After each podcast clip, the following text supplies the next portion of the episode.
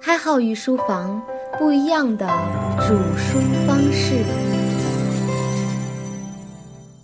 各位御书房的伙伴们，大家好，这里是逃不开的经济周期，我是开号。经过上一节的华山论剑激烈的海选之后呢，我们认识了耿直 boy 威克塞尔、大魔头霍布森、锅炉大师巴拉诺夫斯基、挑战者斯皮索夫、利率剑派的卡塞尔，还有调节市场派的卡钦斯与福斯特。而呢，以上的人员都未能进入决赛。那么让这些大牛们止步于海选赛的那位英雄是谁呢？且听开号慢慢道来。我们刚才提到的七位经济学家的经济周期不能说不正确哈，但是被一位叫做辟谷的经济学家给一锅端了的原因在于，他们的理论太理性、太客观，他们在分析中摒弃了人这个不稳定因素。而往往呢，一个系统中最不稳定的因素才是决定大局的部分。所以，阿瑟·塞西尔、辟谷得以脱颖而出。人为的心理因素是万万不能被忽视的。其实，早在约翰·斯图尔特·穆勒的时候呢，就提到过人为的心理因素。穆勒认为，由于新技术造成的市场突然的扩大，前期的商品短缺，商人们会过高的估计自己可以抢占的市场份额，所以呢，盲目的扩大生产。等产品投入市场之后呢，由于之前的投入太多。卖出产品的竞争严重，价格下跌迅速，所以呢，需求过多，竟然会走向供给过剩的反面。那我们回过头来再来看看辟谷，他于一八七七年出生在英国的一个退役军官的家庭里，这比咱们前面讲的什么银行家的家庭啊、经济学家的家庭呀这些逊色多了哈。所以呢，教育经费也就不那么充足。不过呢，家境一般也没有挡住学霸的道路，人家能赢得奖学金啊。优异的成绩使他成为了一个被世人认定的天才。别奇怪哈，本经济圈就是天才扎堆的地方。辟谷十九岁进入了剑桥大学，刚一毕业就留校任教，当老师也就罢了。令人羡慕嫉妒恨的是，任教五年内就出本了三本经济学著作，非常高产哈。当然了，他的优秀也是因为有良师辅助的，也就是我们前几节提到过的开创微观经济学的马歇尔。没过几年呢，马歇尔就年迈退休了嘛。辟谷不负众望地传承了马歇尔的衣钵，接过了马歇尔的光荣职位。开号身边也有几位良师益友哈，适时的指导开号前行，所以开号呢也会体会得到辟谷的小幸运和小幸福啊。好了，辟谷现在要放大招了。一九二七年，他出版了《工业波动》。在这本书中呢，他把经济周期和由真实的因素、心理因素以及由自主的经济因素都巧妙地关联在了一起。他认为，经济危机时人们的悲观情绪完全是之前对经济的乐观造成的。破产并不是毁灭资本。当一家公司倒闭的时候呢，其资本设备仅仅是被新的资本家所接管而已，并没有被销毁呀。可是这会造成恐慌。在经济危机之前呢，人们只要是看到有钱投资，就会有回报进账。所以人们眼见着资本家破产的惨状时，就变成惊恐了，不敢再将自己的钱进行投资了。于是呢，资本不足，钱荒了，无法投入新的生产，衰退又如期而至了。而且辟谷不相信亚当·斯密的那双看不见的手能使陷入困境的经济自动恢复均衡。斯密的经济学认为人是自立的，自立的人呢会通过提高自己的收入而努力，从而也就振兴了经济。可经济危机的现实是，产品的价格遭到了严重的破坏。如果商家为了追求利润，不降低价格，那么产品就会大肆的积压，无人购买；而如果为了将产品尽快的卖出去，却又成了亏本的买卖，这又是一个悖论哈。所以呢，辟谷经过自己的研究，提出了在经济危机中恢复市场供需的均衡之法。一呢，收集全面的经济统计数据，在数据中发现产品的价格波动，用来评估市场的景气程度，这个很好理解哈。大数据在那个时代就很好用啊。二呢，就是稳定价格，避免商家们为了清除库存而进行的价格血战。跟危机相比呢，给民众们看到资本家们破产才是更大的社会危害。对经济失去信心后呢，民众会攒着越来越多的钱，而不敢再消费和投资，经济将会更加的萎缩。三呢，就是政府进行积极的货币政策，这个我们在桑顿的那节有所提及哈，就是往经济的大水池里注水，让经济继续流动。资本家们有钱继续经营，给工人们继续发放工资，民众们继续购物，那样日子就不会过得太悲催哈。这其实呢就是政府干预经济了哈。此时的辟谷在剑桥的另一位同事约翰梅纳森凯恩斯狠狠地曲解并嘲笑了他的理论，这也就作罢了。甚至后来呢，凯恩斯还引用了他最好的想法：但是呢，这次凯恩斯并没有参加华山论剑哈。我们将在后面的节目中单独的介绍凯恩斯，因为凯恩斯的经济学成就是非常显赫的。辟谷的理论研究当然不会因为有凯恩斯的出现而停止。一九五零年呢，辟谷出版了《福利经济学》，因此成为了福利经济学之父。时至今日，在各国研究社会福利的时候呢，依旧会请出他老人家的理论来探讨一番哈。至此呢，算上上节，我们一共介绍了八位赫赫有名的经济学家，他们各有所长，独树一帜。但是当时并没有人把他们当中的任何一位看成是这个领域的领头人，而那个时代真正的领袖人物是丹尼斯·霍尔姆·罗伯逊。其实呢，罗伯逊是剑桥剑派的一员哈，青出于蓝而胜于蓝。他师承辟谷，最后又传承了辟谷的衣钵，接替了辟谷的教授职位。他跟凯恩斯也有一段不解之缘，他们之间保持了将近十九年的合作关系，但终究因为学术意见分歧而分道扬镳。人物介绍就到这里吧哈，毕竟我们还是经济类的节目，至于其他的关系，大家自己去歪歪就好了。罗伯逊呢，将自己的大部分精力都倾注在研究经济周期理论之中。用他自己的话来说呢，工业波动、货币、信用以及就业问题，一直是经济学中我最感兴趣的领域。对该领域的研究，也是我期望能够被后人记起的唯一的个人贡献。他是重视实际经济因素在工业循环当中作用的第一人，并且考虑工业波动时，他不仅考虑价格和信贷的周期特征，还考虑到了产出和就业的周期波动。罗伯逊将工业波动描述为价格水平、货币利润水平以及就业水平的准节律运动。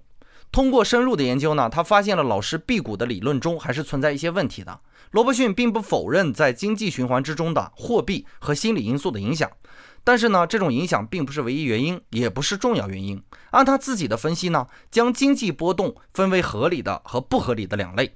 其中合理与实际因素有关，而不合理的才和老师的货币和心理因素有关。造成合理波动的原因是资本主义发展过程中的一些必然结果，比如说呢，资本更换和新技术的产生，新的资本的投入增加了投资的回报等等。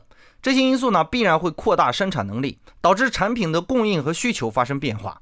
供求变化必然引起价格波动，这些波动呢，不可能被消灭。但是可以预见，它是推动经济发展的必然结果，所以认为它是合理的，符合规律的。而不合理的因素呢，是由货币体系和心理因素对实际因素的过度反应而引起的，就如辟谷老师所讲的那样哈。所以呢，罗伯逊认为只有这种波动才需要想尽办法去避免。于是呢，罗伯逊将各个产业的部门分开来考虑，以探究他们在经济周期中所起到的不同作用。比如呢，土地、房产和即时消费的商品之间就有非常明显的差异啊。一般来说，在萧条时期，土地、房产的价格会从繁荣时期的价格基础上一路狂跌。而即使消费的商品却有可能因为生产的萎靡而价格上升。萧条的基本特征并不总是价格暴跌，而是无法保持可持续的高速生产的水平之上。所以，罗伯逊坚持在经济波动之时呢，使用信贷控制政策和其他合理波动中稳定手段一起使用，而不是直接在市场的蓄水池里注水。这显然比辟谷更有大局观。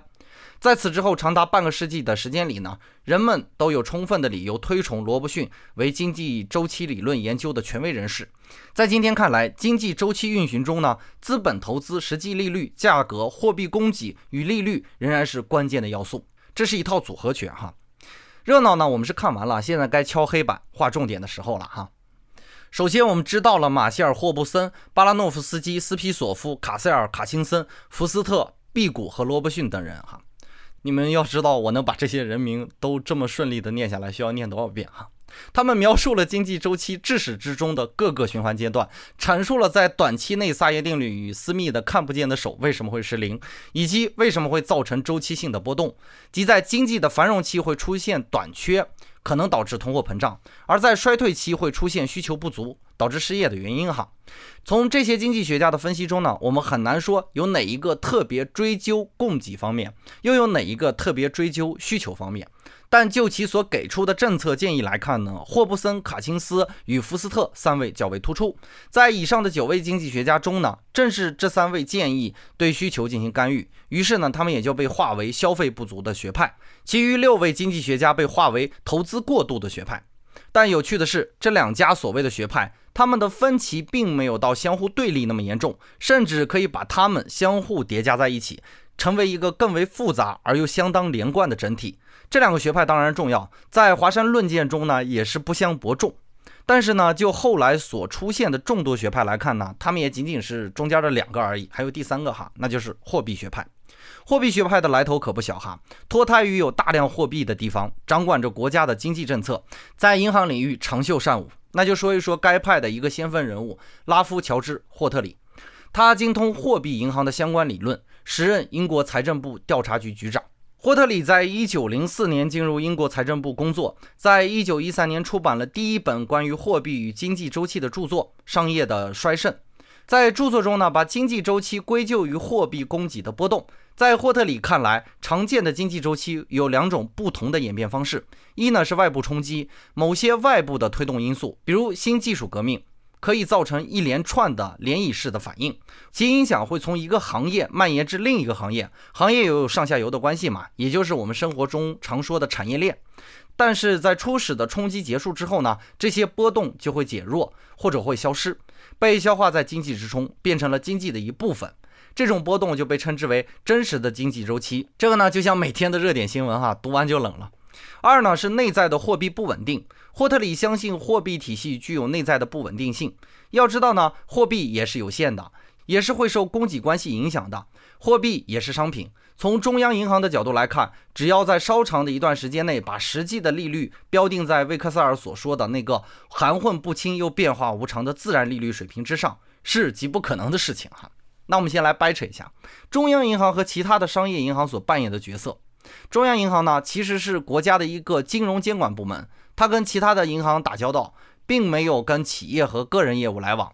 我们这里只简单的说一种它控制商业银行的手段，那就是传说中的准备存款金率。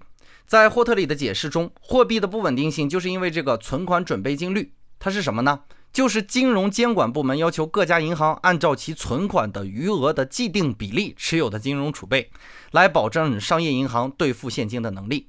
商业银行会吸收社会上的闲散资金，然后再贷款出去，来挣得中间的差价。如果不设置存款准备金率呢，那么银行就会肆无忌惮地把存款都借贷出去。当有人要求归还储蓄金的时候，那就很尴尬了，随时都有可能因为被挤兑而破产哈。要是再有几笔贷款坏账收不回来的话，那就真的是关门大吉了。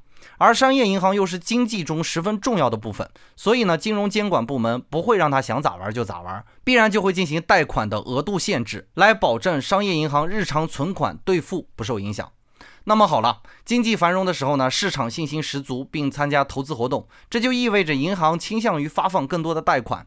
但是如上所说，银行增加贷款发放到一定阶段以后呢，就会遇到最高放贷比例、存款准备金率的限制。那么货币的供应量就小于需求量了，所以根据供求关系，货币要涨价了。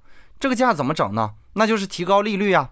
钱少嘛，你想用，那就要付出更高的代价，给更高的利率。所以呢，银行才会贷款给你。其实只是节流少发放贷款也是不够的。银行为了争夺市场中的闲散资金，也是要提高利率来吸引更多的储蓄资金。这样一正一反的折腾，工业企业就受不了了。因为利率高了呀，民众们的钱值钱了呀，那购买商品就不着急了呀。我存一个月的钱再买啊，还能多买一点东西。而工业企业向银行贷款的成本就高了，那生产成本也就水涨船高了哈。那降低生产和清理库存就是工业企业的最佳策略了。所以生产萎缩了，那我们来看到的是，随着经济的发展，银行的利率会偏离原本可以促进经济利率发展的低利率。此外呢，霍特里最为关注的一种状态是他所说的信用僵局，其实就是在经济衰退的时候，及时降低利率也不能刺激任何借贷活动。当发现利率过高的时候呢，大量企业已经做出了最优的选择，收缩生产了。所以，即使把马儿拉到水边，马儿也不会去喝水了。如果说还有方法，那霍特利给出的答案是：一旦发生信用僵局，能做的事情就是通过各种渠道增加货币供给。